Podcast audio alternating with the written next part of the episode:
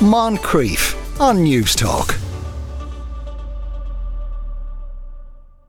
41 years ago today, one of Ireland's great unsolved crimes was committed. Persons unknown kidnapped a horse, but not any horse. Shergar was a superstar of the racing world, and the kidnappers said they would be looking for two million to get him back. But that never happened. Dr. Patrick McGarty has been writing about this mysterious tale in today's Irish Independent. Afternoon, Patrick.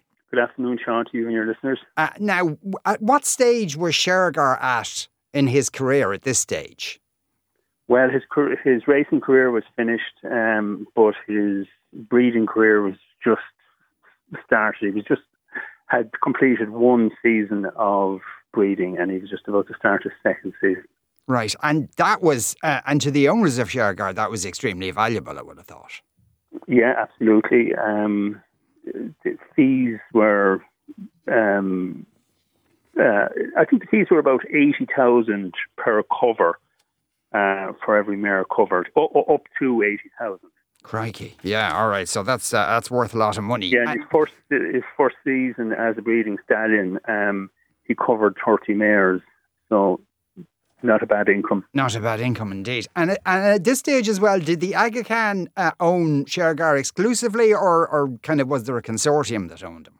There was a, a consortium. There was a 35 person consortium, um, including the Aga Khan. Now, the Aga Khan had, there was four, 40 shares.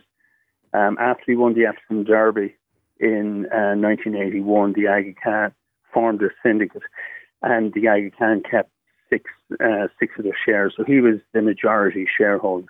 Right. Okay. So on the night, on February the eighth, nineteen eighty three. Uh, and all these men uh, turn up uh, at uh, Ballymany Stud. D- uh, uh, from the reports of it, did it seem like it was quite organised that they knew what they were doing? Um, yeah, certainly they knew what, what, what they were doing. They knew obviously whose door to knock on, and they knocked on Jim Fitzgerald Jim was the head groom at Ballymany. He was directed then to um, go to the stables, identify the horse, and that. So, all, all, that side of the operation, certainly they knew what they were doing. Its problem started further down, probably when the when the stallion, and again, it was probably a, a very highly strung animal um, when things started to happen there. Yes. Uh, now, but that's where the trouble started. Uh, now, and and and they, they had the horse box ready. They took the horse. They eventually let uh, Jim Fitz, uh, uh, uh, Fitzgerald go. Now, had they communicated to him at this stage what was going to happen next? Yes, they they they had. They basically had said that they would be in contact with him, um, and they gave a code word as well um, uh, the code word was King Neptune, and that they would be in touch with him and obviously the, the owners of, of Shergar. Right. And and they'd also said don't contact the Gardaí. Absolutely. Um, at, at, that stage, Jim Fitzgerald, as wife Madge and family were locked in a room in their house in their home at at Ballymany. So again, they, uh, um, he was told that uh, he would be killed and his um, family would be killed. Right. Okay. So, the, uh, so, but then he did start to contact some people, if not the guards. He did when he got home. Uh, he was dropped in Kilcock after about three hours of driving around the Kildare countryside. Um, he contacted his brother, got to a public phone, contacted his brother. His brother collected him. This would have been then, I suppose, at this stage, the early hours of the 9th of February got back, established that his family was safe, and then started to contact um, uh, the owners um, through his his first contact. Uh, uh, the first contact made was with the Bally the Ballymany, the, the stud manager, um, and then the calls then went to um, various people, um, including Stan Cosgrove, who was the horse's vet and also a um, member of the syndicate. Um, and also, uh, and Stan Cosgrove actually uh, contacted Alan Dukes. Obviously, knew Alan Dukes. Alan Dukes was the then Minister for Finance and a local TD, and obviously known to Stan Cosgrove. So then the guards were called in after that. Right. Okay. So there was quite a time lag then before the guards even knew this crime had taken place. Absolutely, there was about a about a, an eight-hour time lag it would have been in the very early hours, or, or actually, it would have been about maybe three or four o'clock in the morning of the 9th, and the horse was taken at around eight or eight thirty nine o'clock on the eighth. Right. Okay. So the abductors were well gone uh, well at that stage of the game. So then, subsequent to that, how long was it before some sort of contact was made, and who was the contact made to? Well, funny enough, there was two two routes of contact. Um, the night that Shergar was taken, um, the first contact made was a phone call made to Jeremy Maxwell. He was a well-known horse trainer up in Northern Ireland, County Antrim. And uh, basically, it was uh, fairly bizarre, really, what was said. Uh, you know, that the negotiators were saying that they would only um, deal through uh, three horse racing journalists, British horse racing journalists. Um, and that was that side of it. Uh, um, and what happened there was essentially they were instructed to go to the Europa Hotel. The demand there was forty thousand for mm. um, for the horse's return, but the night before, um, or sorry, the same night, I should say, um, they told Jim Fitzgerald they'd be looking for two million. So again, that's a big difference, obviously. but um, to put a very long story short, um, uh, they there was a number of phone calls um, during the night with, with this syndicate. They were the calls were monitored by the police, um, but again, there was uh, n- nobody uh, was able to, to, to, trace the call because the, the callers didn't stay on um, long enough for a trace. Yeah. Um, so that was that side, and then finally, uh, with them, the, the, the the last call came to the the journalist um, at uh, about seven o'clock um, on the 12th, informing them that the, there had been an accident and that the horse was dead, and that was it. So hmm. that went, that line went dead. Uh, right. Meanwhile, then the uh, uh so the, is it thought that was just a hoax, really? Then? They did absolutely, yeah. yeah. they did because again of the because of the I suppose the, the such a small amount demanded. Yeah. So they did. Um, they felt that was a hoax, and then the following day, on the 9th, call a call went into Ballymany directly to Ghislain Drion, who was the, the stud manager and obviously the Aga representative, um, uh, demanding two million, and that was it. Ah, right. Okay. And so th- th- then they decided to kind of uh, hire a professional company to conduct these negotiations. That's right, because the syndicate was large. Disagreement kicked in in the syndicate about whether they should pay the ransom or not. Um, some argued that, yeah, we pay, we get the horse back. Others saying that um, payment would only result in further kidnappings of, of, of valuable racing stock across Ireland and Britain. Um, so they got control risks. They were a risk consultancy group to handle the negotiations. Right. Okay. And uh, and would one of the first, obviously, one of the first things they'd ask for is proof of life, uh, and were they able to do that? They were. Um, they asked for proof, um, but the proofs supplied.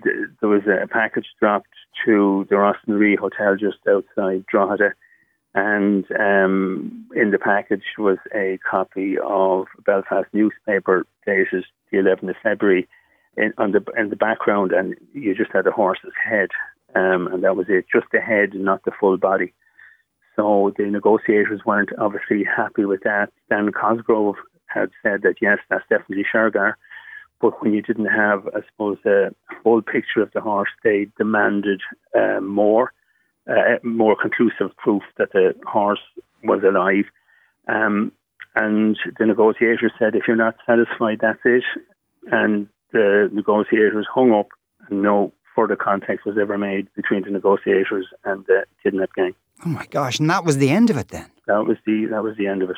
Now the the, the fellow who's in charge of the investigation, Chief Superintendent James Murphy, a bit of a character by all accounts. Uh, yeah, he was. He he attracted a fair bit of media attention as well. He was colourful to say the least. Um, uh, he had a trilby hat and a long coat and uh, what they call a self facing sense of humour in many respects. Um, some of the international press there were basically calling him um, the, an Irish Inspector Clouseau. Oh dear! Um, some of his um, answers were funny, I suppose, in some respects to their questions. You know about I think he said somebody said, you know where we are. He says, a clue. I haven't got a clue. We don't. That's something we don't. We haven't got. You know that type of stuff. So he was a very, you know, he had, as, as I say, a self effacing sense of humour as well. You know, Yeah. colourful character, but nonetheless, probably a very experienced detective. Yeah. Now, at the same time, these lads were clever because there, there, there, there had been horse sales going on at Goffs around that time, so loads of horse boxes in the area. That's right. Yeah, the obviously it was well planned. Um, again, that um, a horse box wouldn't be an unusual sight in, in the area. No, it probably wouldn't have been an unusual sight around Kildare and the Curragh anyway. Mm. But at that particular time, there was uh, quite a few horse boxes uh, because the Goffs horse sales were were on um, around those days. Yeah. So, yeah, you alluded to this earlier on. Shergar was probably a very highly strung animal. So, could it have gone wrong because of that? Yeah, well, um, I suppose the only version of what happened really came from a man called Sean O'Callaghan, who was um, a former member of the IRA and was guard informant, and um, he had said that the um, when the horse was taken um, um, in the horse box, that the horse got excited or whatever and uh, broke um, a leg, and um, as a result of that, then the horse was shot. And there was nobody there, I suppose, to handle the horse while every part of the operation worked well. Um, from a kidnapper's point of view, up to that, I suppose the very fact that they didn't have maybe an experienced um, uh, horse person with them, Mm. um, uh, it would uh, that certainly hindered the operation from that point of view. And was O'Callaghan able to say even where they might have left the remains of the horse? Yeah, well, he, he, he O'Callaghan said that the horse was uh, buried in County Leitrim. Right. Okay. But of course, the the, the remains were never found. So that that would that would imply then that it was the IRA who kidnapped Shergar. Um, yeah, yeah, absolutely. You could basically say that, yeah, certainly. But there was a lot of theories going around. Um, certainly, the guards and uh, would, would um, have suspected the IRA. There's no doubt about that. And then um, the version then that Sean O'Callaghan gave was, was, was pointing towards the IRA. But there was a, there was there was a lot of speculation. You know, everything from the mafia who had a, problem with the Aga Khan because of uh, an alleged um, horse deal. Um, you, you know, so there was a, there was a pile of speculation going. on. There's no doubt about that. Um, Muammar Gaddafi b- being involved in it, uh, the the Libyan leader at the time. Um, um, again, a Middle Eastern horse breeder had stolen and stood. You know, that's the type of stuff that was going around at the time. Yeah. Uh, and I Yeah, suppose, yeah, and the general as well might have been because yeah, absolutely. Yeah, absolutely. Like you know, the, at the time, you know that there was, uh, um, you know, there was qu- quite a, a few capable criminal gangs um, around Ireland at the time as well, like the likes of Martin Cahill, the general, and, and others obviously as well. Yeah. Uh, there was quite a few possibilities, but um, uh, the guards were suspected that there was IRA involvement, but the IRA had never um, claimed um, responsibility for for the kidnapping. Yeah. Did anyone try anything similar then, in, in the sense that the owners were concerned it might lead to a load of horse snapping? Um, um, was, was there any more attempts at this kind of thing?